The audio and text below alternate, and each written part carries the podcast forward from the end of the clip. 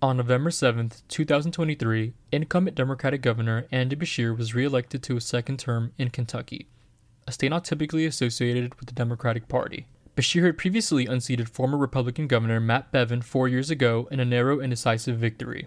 According to AP News, Beshear holds a high approval rating in Kentucky and the nation at large, fending off Republican candidate Daniel Cameron. Many Democratic officials now see Beshear's campaign as a possible model for future elections in hopes of electing more Democrats in other red states. AP News cited many factors that contributed to Beshear's victory, such as name familiarity, committing to making the state's near total abortion ban less extreme, response to disasters, and record economic growth in Kentucky. Andy Beshear's father, Steve Beshear, was previously governor of the state from 2007 to 2015, establishing a strong base of support for the Beshear name.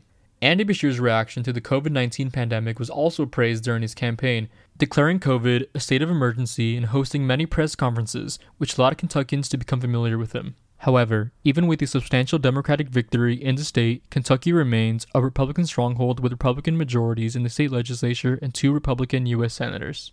Personal popularity continues to divide Kentucky politics, with the Beshear holding the governor's office for 16 of the last 20 years. With the support of the majority of Kentuckians, Andy Beshear has secured another four years as the state's chief executive. This is Mario Fuentes Godinez with KCSB News.